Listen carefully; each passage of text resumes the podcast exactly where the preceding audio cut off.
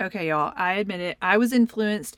I purchased some makeup that I saw online. The first thing you need to know about me is I'm not like a big girly girl. I've never been big on makeup. I never was able to have the cool, fluffy hair styles that everybody in my generation had. I'm just pretty simple and basic. But with this makeup, they had tips on how to contour. And I've never in my life contoured anything on my face.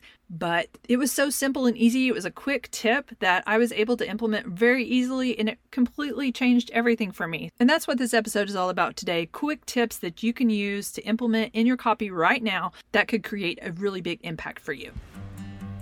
Have you ever wanted a bossy big sister for your business? Someone to tell you exactly what to do to create high converting copy so you can close your laptop with confidence knowing that you've created words that work?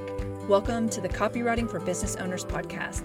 Hi, I'm Megan Wisdom, a certified copywriter and bona fide big sis who's helped five, six, and seven figure business owners make thousands of dollars through email marketing. Listen, I understand how exhausting it is to find leads and try to make money online, but it is possible for you to grow your business. You just don't know how. Let me teach you. I'll share copywriting and email marketing tips to help your business connect with your ideal clients who will actually buy. It's time to stop struggling and let's start selling personal trainer mom left a review for the podcast that said this I'm always looking for practical tips in copywriting. It doesn't come naturally to me, and I love these simple tips. Well, guess what? Today's the day for some simple tips. Before we jump in, though, would you do a quick favor for me and just run over to Apple iTunes, leave a quick review? It'll take like 20 seconds of your time. It doesn't have to be anything fancy. It just helps me be able to reach more people with the show because, you know, algorithm problems, right? So if you leave a quick review, let me know what you find useful what you would like to hear more about, I would love to hear from you. Thank you so much. Okay, we're digging into your bossy big sis quick copy tips. Say that five times fast. Big sis quick copy tip. Okay. Anyway, um, I have just a few that I'm going to share with you that can really impact your copy, whether it's email marketing, whether it's social media content or website content, whatever you are using your copy for, these things can help you. So here we go. Number one is write the way you talk. This is like monumental, most important thing in copywriting is that it's very conversational. In fact, I want you to think of your email as a conversation between one of your friends. When you do that, then you're probably going to walk away from more of the newsletter mentality and really start start speaking heart to heart with people and that will really connect with them more. So, speak conversationally, write conversationally. Write the way you talk. That includes using slang, using incomplete sentences, and if you're like me, I've been, you know, teaching English, formal English for years,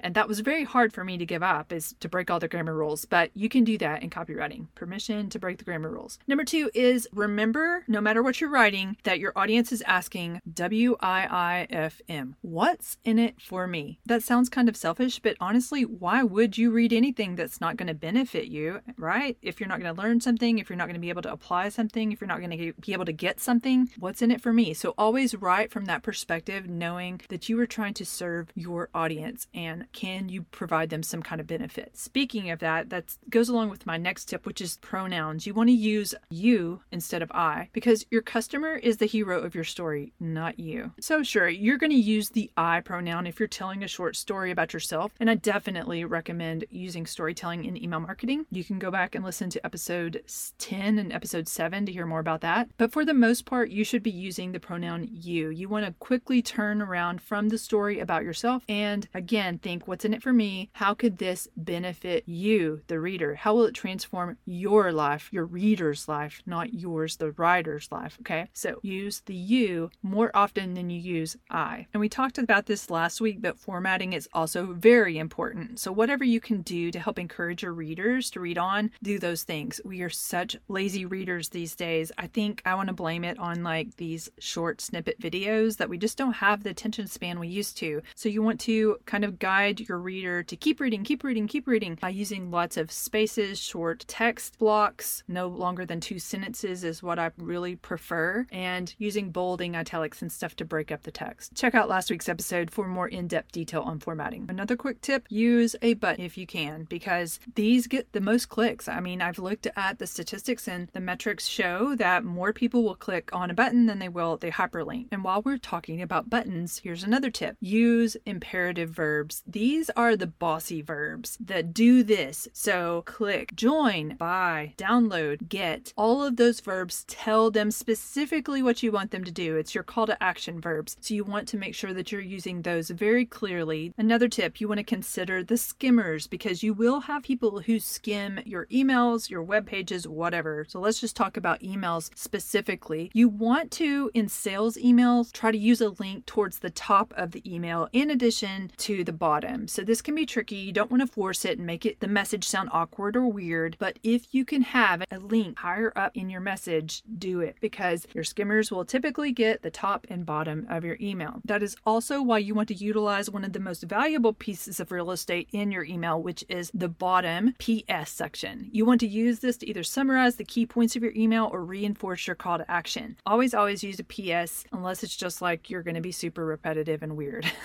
but PS is a really great place for those skimmers. Another tip is to opt for short and concise when possible. This might mean taking a little bit more time in the writing process. You want to search for phrases maybe that re- you can restate in a shorter but similar way. Okay, y'all know I have a love hate relationship with AI, but this is a place where if you get stuck, you can go to AI to get help. So you could ask something like, What are some other ways to say whatever it is? Like, we gathered for this momentous occasion, and see what it offers to you because that seems like a very long, drawn out phrase. Can I say it shorter? Can I revise this in a different way? Look for ways to be more concise when possible. Keep it short and sweet. Okay, quick tips to recap. Write conversationally. Remember what's in it for me. That's what everybody's asking. Use you instead of I more frequently. Consider your formatting. Use a button when possible. Use those imperative verbs. Sprinkle them in very frequently. Consider the skimmers and then opt for short and concise whenever possible. All right, those are your bossy big sis quick copy tips. Which one are you going to try today?